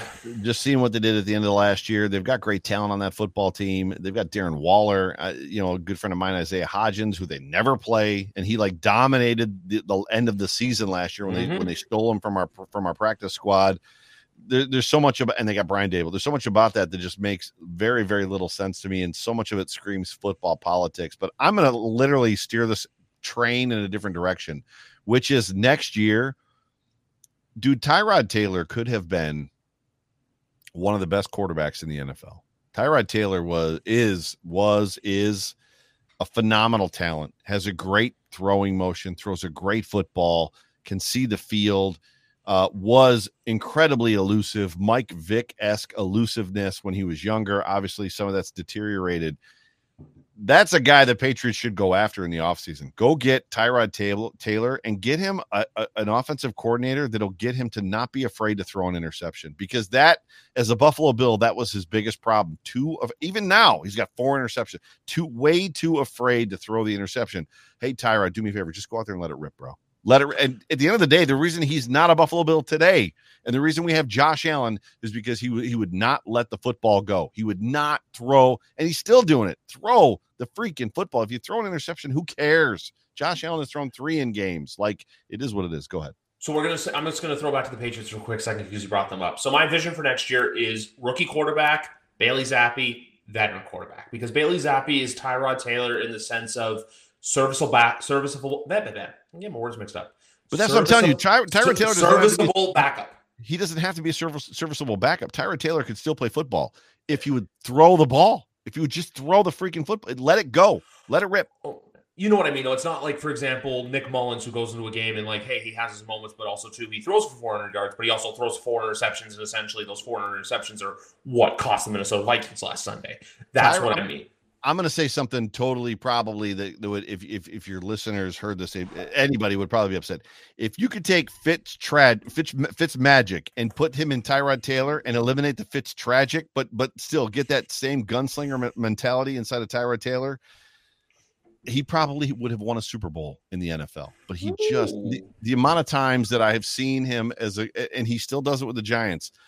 I have vivid memories of him like holding the football. They've got a back shot of him. So you're looking at his back and he's drifting this way, holding the football as he's drifting. And then you see the tight end in the background come into the screen, right? And and he's just drifting with him. And it's like, throw the damn ball. finally, like three seconds later, he throws it like and, and yeah, and then by then the defender has recovered and it's an incomplete pass. It's like throw the football for the love of God, throw the football. You're just like saying, just please get rid of it, please, for the love of Christ, get rid of the football. Yes, I'm just saying, oh. I'm, I'm telling you right now, if somebody could get it into his head, that it's like, look, dude, you're 32, throw the football, like let it go, just let it rip, pull the pull the cord, let it rip. But yeah, yeah. anyway. Um, then Washington plays San Francisco, and all I have to say about this game is, is if you're playing Christian McCaffrey in the finals of your fantasy football league, I'm gonna light a candle and say a prayer for you because it's gonna be a long day if you're a Commanders fan. Which I feel like it's so Ron Rivera to bench your second year starter and basically know that you're probably getting fired next Monday. How is Ron Rivera still head coach in the NFL? But yeah, fair. So yeah, right? yeah. And then Philadelphia, Arizona, which I'm going to say this right now, but for as curious, curiosity and wondering New England's offseason is going to be, Arizona's really in a pickle because it's do you hold on to Kyler Murray mm. and potentially draft a Marvin Harrison Jr.? Who's, who's, taking that contract? That's the thing, though. I feel like they could. I feel like there's. Who's there's, taking that contract and that attitude? Kyler Murray, Kyler Murray walks onto the football field and into his locker room with all the moxie that Josh Allen should possess, and Josh Allen does not have it. Meanwhile, Kyler Murray last year to his freaking head coach, he's like, "Calm the f down." Like, do you remember that game? Like, he's coming off the field and he's yelling at his head coach, "Calm the f down." And it, that's the moment where if I'm the head coach, I'm benching that guy. It's like, go sit down. To be fair, though, too, Cliff Kingsbury, I feel like was only hired as a head coach because they saw Patrick Mahomes in the season and they were like, surely he can do that in the NFL. For sure. Um, for sure. No, I'm just saying that with Kyler Murray because I have the same with NFL teams, and that's dysfunctional teams do dysfunctional things. For Look sure. The Carolina Panthers, they just pissed away their future because David Tepper was so fixed on getting a quarterback. So with Arizona, the wrong, the wrong quarterback, the wrong quarterback. Um, I don't even think it's the wrong quarterback. I think it's just the wrong. Basically, you He's put a rookie, you put a rookie quarterback surrounded by a bunch of mid talent. Meanwhile, He's the bust. Yeah, I, like I like I'm not ready to give up on him yet, but I'm also not out here preaching for him. Obviously, Josh I'm, Allen I'm, is a quarterback that you put around a bunch of mid talent as well. So just let's not forget that Kelvin Benjamin was his number one wide receiver, and then Robert Foster. Popeye's biscuit away from a tight end. Um, I'll never forget that Monday Night Football quote. That and then the remember, I think they honored Thurman Thomas that night as well. It was a Monday night game in 2018, but I think Derek Anderson started that game, not Josh Allen. I think you're also right about that. Yes. Yes. Um, no, that's just with with, but with this game though. It's the same thing as Buffalo, New England. I don't trust Philadelphia to cover a big number at the moment, Mm. but I do trust like something like the over. I, I wouldn't be shocked if this was like a points fest where each team's putting up at least 25 because even in Arizona's blowout to San Francisco a couple weeks ago, they still scored 29 on them. Right. Right. Yeah. Yeah. And I, I don't. I don't know what to. I don't know what to make of that football game. I mean, it's uh, it could go either way, in my opinion. It's football. It's, football. Um, yeah. Tennessee, New Orleans, and I'm going to say this right now. I'm on fully on Tampa. New Orleans has just been that team where I've said they need to do one or two. They're truly in football. Tampa, New Orleans. Saints. You said Tennessee, Tampa, New Orleans. Tampa, Tampa, New Orleans. Yeah. Yeah. But with the Saints, you either have to just say F it and go balls to the wall next year and go all in to try to win, or you just rip the band-aid and rip the band-aid off and burn it all to the ground, which I feel like post Drew Brees and now post Sean Payton, the Saints are kind of in that position where they're like still trying to stay relevant. That's why I'm kind of thankful that New England did fizzle out because I feel like if this year New England was say New England right now was six and nine, or even if they were six and five and ten, six or nine, or even seven, seven and eight, it's that awkwardness of like, hey, we can potentially get there, but at the same time, in the back of the head, all back in the fans' minds, we all know we're not anywhere close to getting to be there. So I feel Right. like with the Saints, you got to look at it from a standpoint of, hey, maybe go the Houston Texan route for where two to three years you you fizzle out and then you can rise back up. Because obviously it's a lot easier like you it, burning it to the ground's easy but it's the coming back part that's tough but i just think with new orleans eventually you got to do it just because you can't keep doing this cap wizardry every single year. Well, I mean, they're th- th- that's the gift that keeps on giving from giving from Sean Payton, right? credit So card Sean spending. Payton- yeah, Sh- Sean Payton ran up the credit card like every good ex-wife does, and then and then dipped for for the sexy the sexy guy in Denver, Yep. the sexy girl in Denver, as far as that goes. But which which is ridiculous to me. Um, backtracking a little bit, I. Josh McDaniels must be the greatest salesman ever because somehow he convinced an entire organization and a, and an owner that like Derek Carr was not the guy and Jimmy Garoppolo was. And Jimmy Garoppolo has a lot of love eh, for some reason from from people, but Jimmy has never been clutch and has never been good in my opinion. It's always been more about the potential of Jimmy Garoppolo and like the one game that he played when Tom Brady was hurt and it's like, "Oh my god, Jimmy Garoppolo." And it's like, I don't get it, but somehow they let him go, but that's a different conversation for a different day where that he beat where he beat the arizona cardinals led by carson palmer right. It's just like, what is happening? But anyways, uh, Tampa wins this football game, uh, hands down. I mean, it's uh Baker Mayfield has found something. They're they're doing as much as I I think Todd Bowles is probably one of the worst head coaches in football. Um, you know. They have found something in allowing Baker to be himself, and it's hard to lose when you've got Mike Evans and you've got right uh Chris Godwin. It's hard to it's hard to lose when you've got good people around you and people to throw the football to. So I think Tampa wins this football game outright, even beats the spread. Mike Evans quietly is one of the best receivers of the last 15 years. If just based off stats, but based off the fact, obviously he had three years of Tom Brady throwing to him. But if you look at all the other years Before that, he was good. He was good before. But that's what I'm saying though. It's like he has all these thousand yard seasons with Ryan Fitzpatrick, with Jameis Winston, with Baker Mayfield. That's what I'm It's saying. very, it's very Andre Johnson esque for sure. Yeah. Like he's one of those guys when he retires, you kind of look at him right away and go, boom, lock, Canton. Kind of like right now Right. when the finalists come out and I see like I saw Antonio Gates, for example, and I'm like, boom, like nah, yeah, going like in. how like how the Hall of Fame should be, where it's the guys that right away you go, boom, there's no discussion. In. You know right away they're getting in. Yep, um, yep. But with Tampa though, like, look, I was never a Todd Bowles fan. We knew what Todd Bowles was when he was the Jets head coach. Very conservative play calling. It's just this year they've found lightning in a bottle, and they've also too. I'll say this right now: Dave Canales is a guy to watch for for head coaching gigs because he lightning, lightning in a bottle or a nine Oh. volt in a bottle. They found nine a nine volt. They're not really lightning in a bottle. Yeah. a nine volt. Let's call it a nine volt. It'll Your tickle tongue- your tongue. It'll tickle your tongue just a little bit. Yeah, yeah. You know what? No, it doesn't fully burn you but when you do it. You're like, it's like when you touch something. It's, it's like when you. It's a shock. You It's felt that. I felt that. Yeah, but it didn't Yeah. kill me. No, I, I I love that. It, it didn't kill me. Dave Canales, though, I think is a huge part of why they've been good because we saw Yeah. getting rid of Byron Leftwich is kind of, hey, Byron Leftwich isn't as good as we thought. And Dave Canales has come in and all of a sudden gone Baker's ear, and Baker's looking great. I believe second, no, third best odds for comeback player of the year uh, right now. And as the um, so basically, I'm trying to vamp right now because I forgot what game is. Oh, right, I just remember what game is next. It's a wonderful game. The Jaguars are playing the Carolina Panthers without without their quarterback, right? So I and they just and they just took uh, Matt Barkley off a practice squad. So I look at Jacksonville and I'm just like, the reason why they're losing is because Trevor Lawrence is afraid to miss a game. Trevor Lawrence isn't a good quarterback. That's, That's why they're losing games. he's but he's just hurt, so just adding to the agenda of everything. Like he's got some good pieces around him. Like Christian Kirk's been looking good. Evan Engram's becoming a look. He's doing a lot better than he was in New York, which is really a low, high bar to clear. And then Travis Etienne's been a serviceable running back, but for them though, their offensive line is terrible.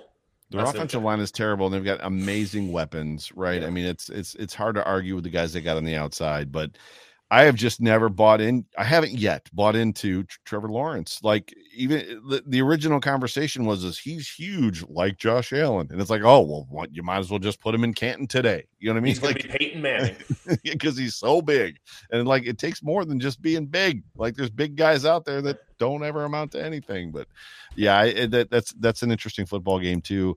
Uh, it, it's hard to believe in either of those football teams. I mean, Chase Young is he looks like a, I saw him. Bryce Young. I saw, or yeah, Bryson Young. Uh, I saw. Sorry about that. I saw. I saw a meme where it was basically they had like a little kid playing quarterback for the Panthers, and I was like, oh my god, that's it. He's so small out there. He's smaller than Kyler Murray because he's not only not tall, but he's not thick. Right? Yeah. He doesn't have that girth to it. Whereas Kyler has like not Barry Sanders tree trunk thighs, but he's got big thighs. It's just. It's just. Yeah, dude. I don't. Who what are you picking in that game? You're the you're the bets guy. Where do you go? The Jaguars are the backup quarterback, uh, you know, or the freaking Panthers that find find creative ways to lose football games. I'm gonna go with the Jags to win, but the Panthers to cover, just because this is what it feels like it's trending towards. Where it's like everyone thinks, oh, or or it goes the opposite way around, where it's just a complete Jacksonville blowout, where everyone's just like, oh my God, look at Jacksonville because who's playing quarterback? Who's playing quarterback in that game? I think CJ Beathard. But hear me out with this. I'm only saying this because I feel like after last week, everyone's thinking, oh, you know, Carolina can stay in there and then they'll lose at the last second. But then Jacksonville just like I feel like with this game too, as long as Jacksonville doesn't do anything stupid and turn the ball over, they're fine. That's how I that's how I feel about this game. They'll, they if they, I don't know how much they'll win it by, but I feel like as long as they don't turn the ball over, they're good. Take, take the under. Yes. This is a 17 to 10 game or even a 10 to 7 football Take game. the under. Yes. Which I want to say that about unders quickly. Imagine going to the Minnesota Vegas game and seeing a 3 nothing football game. Like that's the only time I think if I ever went to a football game and it was that score, I would be pissed. That's that's that's a football game where you're you're going to the concession stand for the fifth time and you're like, what have I not bought yet? Yeah. hmm try the very exotic item that might make me shit myself in a few hours. Right, right, right. I've had the nachos, I've had the pretzels, I've had the hot dog and the pizza. What is left on this menu that I haven't gotten yet? oh, there's sushi. Let's uh surely that won't rumble my stomach. Let's not go with the sushi. Football yeah. third quarter, third quarter NFL football sushi is not the play. no, it is not. Um, next one up on the docket, Chicago, Atlanta. I'm going to keep this simple. Chicago. I don't like you know how we were saying earlier. A nine volt battery doesn't strike twice. Falcons. It's the same thing too because crypt keeper Arthur Blank eventually. And speaking of coaches that are probably going to get fired, um, mm. Arthur Smith. Meanwhile, with the Bears, should have been. He should have been fired a long time ago. I'm just waiting for him to get fired. They bring in some coach, and the next year is when Bijan Robinson just goes stupid, and everyone's like because people oh. like legitimately hate Arthur Smith and they think that like he's like he should be investigated. He's taking their unders, and I'm just like, guys, Arthur Smith's just a clown. That's that's all it is. Go go work. Go Arthur. Go work at FedEx for your dad. you know that, right? That his dad's the one who founded FedEx. I did not know that, but that's yes. amazing. and his brother's their CEO right now. So why is he working? So I don't know because he loves football. Go buy a yacht, hang out in Cabo, right? And then we're supposed to do exactly. Meanwhile, with Chicago, it's Chicago's got a their defense. That's one thing I'll say of Chicago too. Their defense is what's gonna been really good. Their defense has been playing really well the last month or so. So yeah, that's all I gotta say there. And then Indy, Vegas. I like Dude, there's a, lot, there's a lot of shit games. There- like, there's a lot of crappy football teams in the NFL right now. In- Indy and Vegas. uh, I need do I Vegas. To, I need Vegas to win to help my Bills out. So keep keep keep keep because if the Bills lose one of the next two games, I need I need them to make the playoffs. But yeah, I'll say this too: if you're the Raiders, I- also I have two things to say about the Raiders. One, you keep Antonio Pierce as head coach because you've just seen that it works and that never they never keep the interim guy. When was the last time the interim guy was was hired? oh, I have no idea, but I'm just saying they'll. I'm not saying they're going to do it, but I'm just saying they should do it. It's just Yeah. Mark Davis is that kind of guy where he's just like, oh, look at this, like how Rich Bisaccia got them nearly a playoff win against the Bengals, and then he's like, you know what, I'm going to go get Josh McDaniels and Dave Ziegler and try to recreate the Patriot way out here. Only to fire them a year and a half later. Aside Um, from the fact that he inherited the team, he he literally Mark Davis makes me wonder what I did wrong with my life. It's like, it's like I how did I amount to this when that dude owns an NFL football team? Like, Just- what is happening? So I've seen reports too that when his when his mom does pass away, he's probably gonna have to sell the team. So just think about this: that in the next twenty years, he's probably gonna be somewhere on a yacht or probably a or a tin can boat with like ten billion dollars to his name, just doing nothing, living the rest of his life. Just let that stew in your mind for a second. With, Um, hot, with hot young young chicks telling him his haircut looks great. No, baby, Yeah. your haircut your haircut looks great. Yeah. It's like, Mark, do you sure you don't want to buy a yacht? And it's like, no, this boat was great. It's the little tin can or the little putt putt boats that you uh, used to drive at the college when you were a kid. Um, but no, for this game, like I got nothing really to say about it. I'm just, I, I, I I'm gonna, I know I'm gonna go against you. I'm just gonna lean Colts just because I feel like with Vegas, it's that like the luck's got to run out eventually where you're just gonna lose the game because if you look at how the last couple weeks went, where you beat Kansas City big, you beat, and then you get Brandon Staley fired. It's just one of those things where I could see a world where I'm I'm saying where a lot, where the Colts get a win here, especially after how the bad the Colts looked last week. I you, you I mean they, they didn't beat the Kansas City Chiefs big. They beat the Kansas City Chiefs, which was big. I don't know how that I don't know how they beat the Kansas City Chiefs with not completing a pass in the second half. I mean, you know, it's uh that was an interesting football game, which you know that's a different conversation for a different day. But it's it's it they've got to find a quarterback that can complete a football or complete a complete a pass with the football. If they can't, they're not going to beat the Colts because Gardner Minshew is not a clown. We know that. We knew that going in that Gardner Minshew could play quarterback in the NFL. So uh, it probably is going to be the Colts who win. I, I didn't pick the I didn't pick the the Raiders. I said I needed the Raiders. Oh, okay, okay. Um, I have a fun scenario too for you for the Raiders that I could see happening, just because you know I say dysfunctional teams do dysfunctional things. Yep. Next year they trade the number one, for the number one overall pick to Chicago, and then Maxx Crosby ends up being a Chicago Bear. You mean Chicago trades the number one pick to to, Yeah. to the Raiders? And then the Raiders have to give up like Maxx Crosby or like Davante Adams or something like that. But they just got the dude. They got Marta um, Von, Vontaze Sweat, right? Didn't they just get Sweat from the from the? They did, but the, remember the Bears have the Panthers' first pick this year because of the deal Right, last right. year.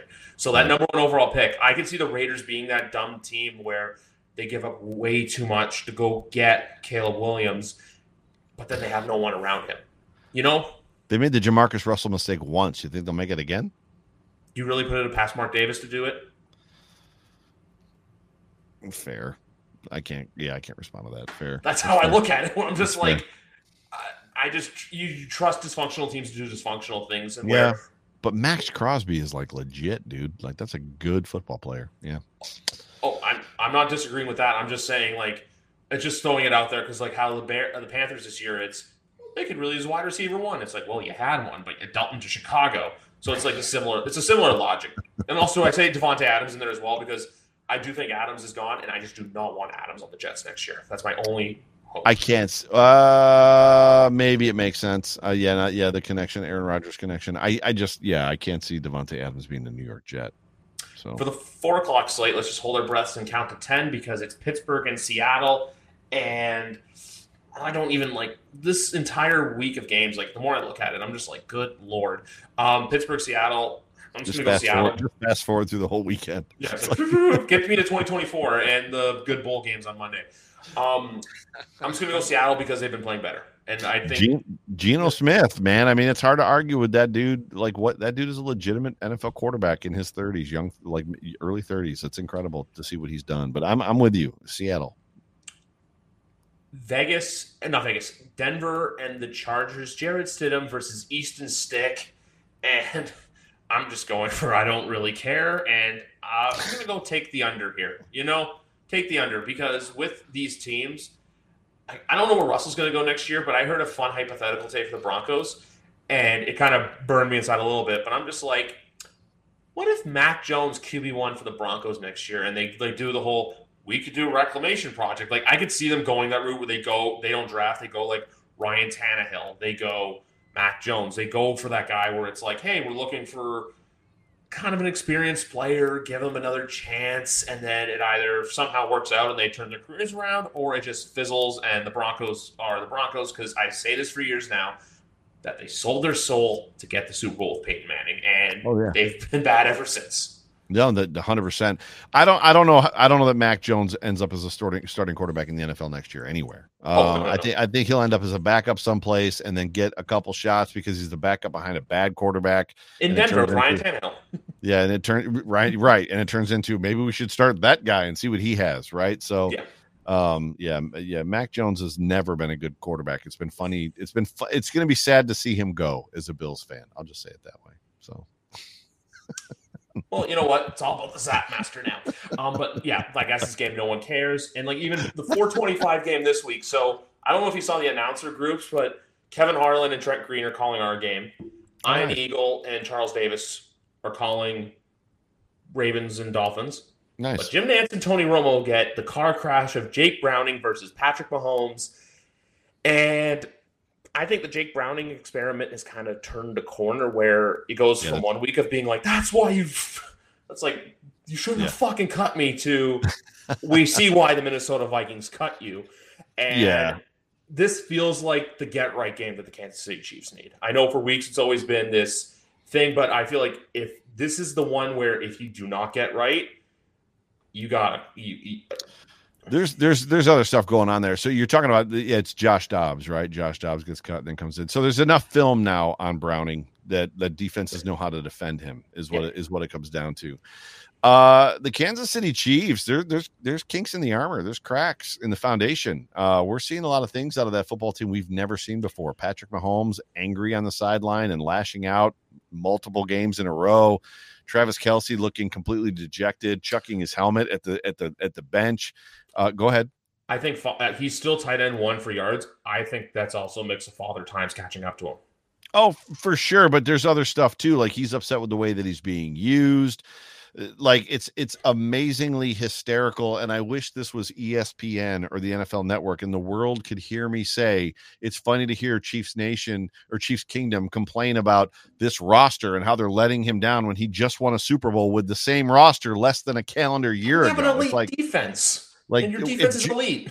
if and their defense is better. If Juju Smith Schuster was this important to this offset offense, we might be having we need to have more conversations about Juju Smith Schuster, who's a patriot. But it's just yeah, the, the the Chiefs to me, there's a there's an unraveling that's happening there, and I don't know if it's because Bieniemy's gone that that offense is not is not playing well, but to have the defense that they've got and to see the way that that offense is playing, I mean, they lost a football game to the Raiders who did not complete. Everybody knew that they were going to run the football every single play. And I think I tweeted it, it was McGuire, right? It wasn't that the uh, running back's name. Uh, yeah. I tweeted that McGuire just beat Pat Mahomes.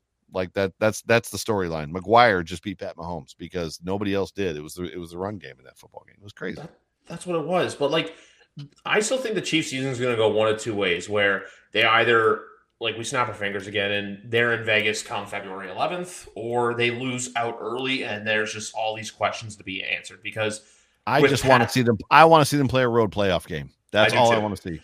And I'll say this too: out of everything that Pat Mahomes has done, that is the most impressive to me.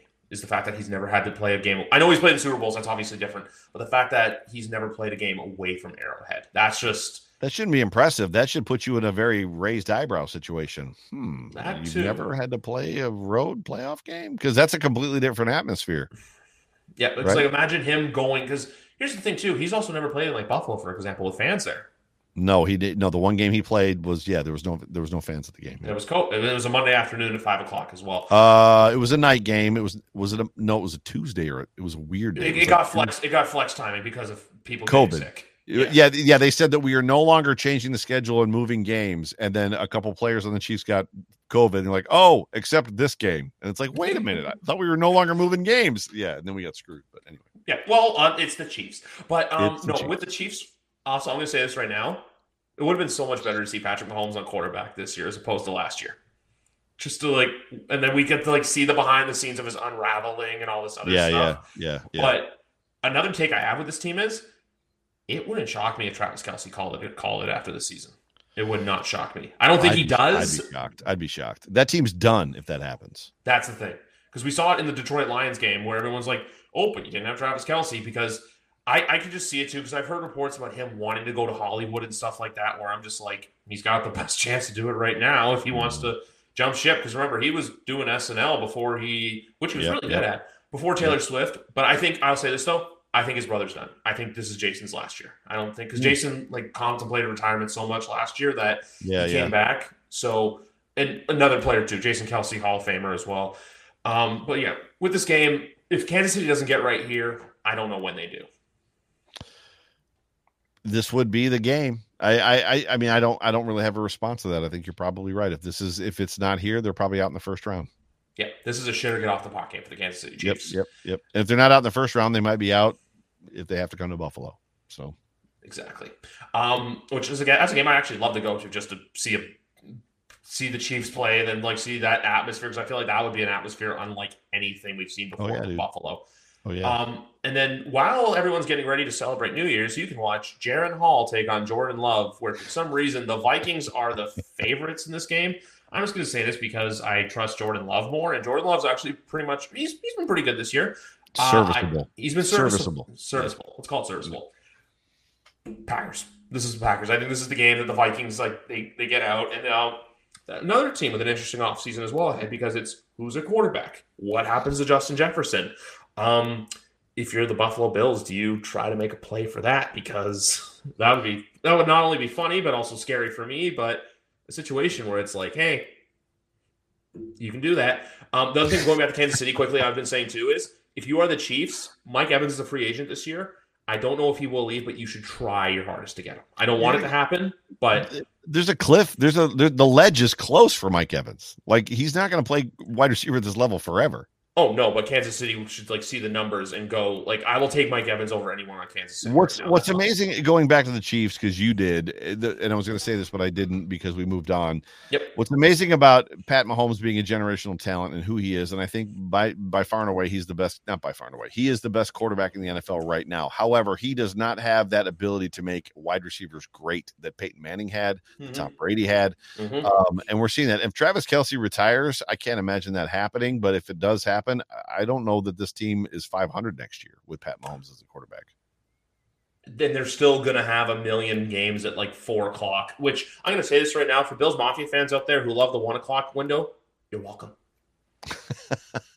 First one o'clock game since you played the New England Patriots. That's right. It's true. It. Uh, I. I. I was one of the ones that used to scream about not getting primetime games, and now this year it's been like, oh my god, like.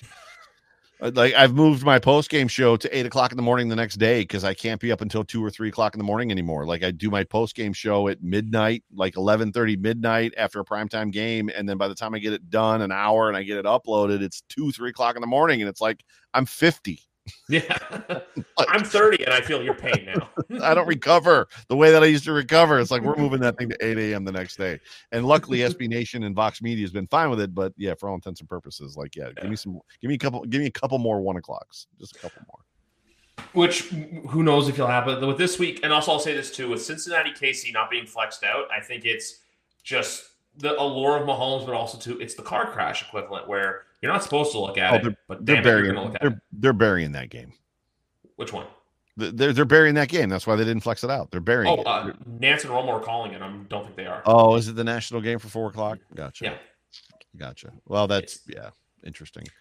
I don't know. It could go either way. You you might find that the Bengals win that football game. It wouldn't surprise me. it wouldn't surprise me. That's why I'm just saying for Kansas City, I think it's an hour never game.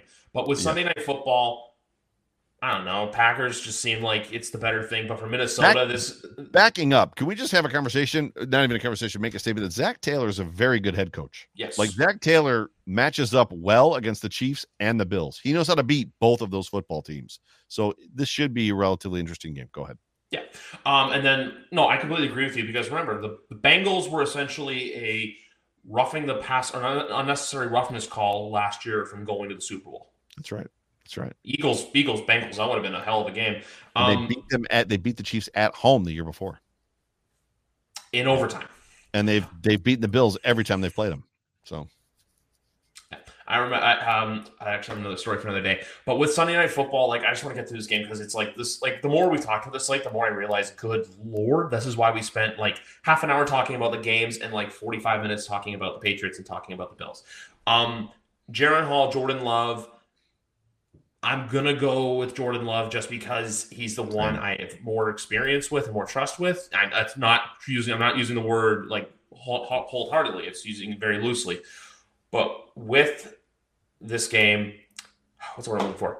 This will be an awesome opportunity, though, for if you're the Vikings to go out there and just give your fans one last hurrah for the season because more than likely Yeah. you're not going to make the playoffs unless Detroit, you know, they have their position locked and they're resting starters. But like I said, I'm going with who I trust, and unfortunately, Jordan Love, you get the cake a little bit more over Jaren Hall.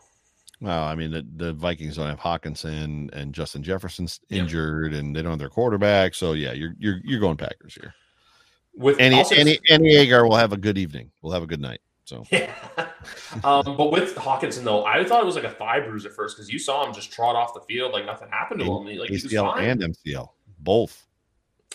Which I want to end on this before anything. Isn't it amazing? His leg, when- his leg was being held on by skin when he ran up the football field. to think about that. He ran off. I think if that was us, we'd be like lying on the ground, like writhing in pain. Um, Toradol's a hell of a drug, people. Um, with Detroit, though, isn't it amazing how they've they swapped out D'Andre Swift and TJ Hockenson and, and effectively and either Jamaal Williams and, and, Jamaal, Jamaal Williams, who Jamaal Williams is the only one out of those three that's not having a good season this year. Mhm. But everyone else that Detroit has gotten, David Montgomery, incredible year. Jahmyr Gibbs, incredible year. Sam LaPorta is already a, probably a top five tight end in the NFL, if not Yep, yep, yep. has position to go higher. So it's just what the Detroit Lions have done is nothing but remarkable. But it wouldn't be honest with you if I wasn't rooting for Matt Stafford to go back into Detroit and rip their hearts out wild card weekend. Just just because you know if that were to happen, that would just be oh that both fan evil man. bases would like that, that's like three hours of watching those collective fan bases. Just even though Lions fans are numbering out here and Rams fans numbering is here. Um, the fact that both fan bases would just be on edge for three hours because you have Detroit making it for hosting a playoff game for the first time in 30 years. The excitement is great. Season tickets prices shot through the roof by I think like 200% they went up. And then you got the old guy, Matt Stafford, coming back into town to potentially ruin it all. Just think about Yep. that villain arc. You're an evil man. We'll just leave it there. So You got to root for a good story. But anyway, guys, from myself, Joe Miller, Happy New Year to you all. Enjoy all the football as best you can. And you know what, guys? We'll see you next year. go Bills. Hi, I'm Logan Anderson, host of the Say the Damn Score podcast. On my show, I deep dive into the sports broadcasting business by, you guessed it, talking to sportscasters. The show has featured big names like Bob Costas, Kenny Albert, and Verne Lundquist, as well as many up and coming broadcasters who you may not know yet, but you will know soon. Whether you're looking for professional development as a sportscaster, different career paths, or if you just want to be entertained by hearing some of the best storytellers in the world tell their own stories, this podcast is for you. You can subscribe to the podcast on all major podcast platforms, or you can visit our website, saythedamnscore.com. Do, Did, Will, the Story of People podcast is now available on the Crier Media Network. The first five episodes are here and feature some incredible guests that fit into one or all three of those categories. Ready? Tara Slone from the San Jose Sharks Undercurrent podcast at NBC Sports. Marianne Iverson from Iverson Voice and the Let's Take This Outside podcast to talk about the world of outdoors as well as voiceover land. Ariana Hunsicker, future Canadian Paralympic swimmer, already winning tons of awards for this country. Scott McGregor from the Hot Wallet podcast to dumb down the world of crypto, Bitcoin, and NFTs so you don't have to. And Jackie Holowati from Climate Pledge Arena in Seattle, Washington, the first net zero carbon certified arena on the planet. Wherever you get your pods, wherever you watch your pods, and on the Crier Media Network.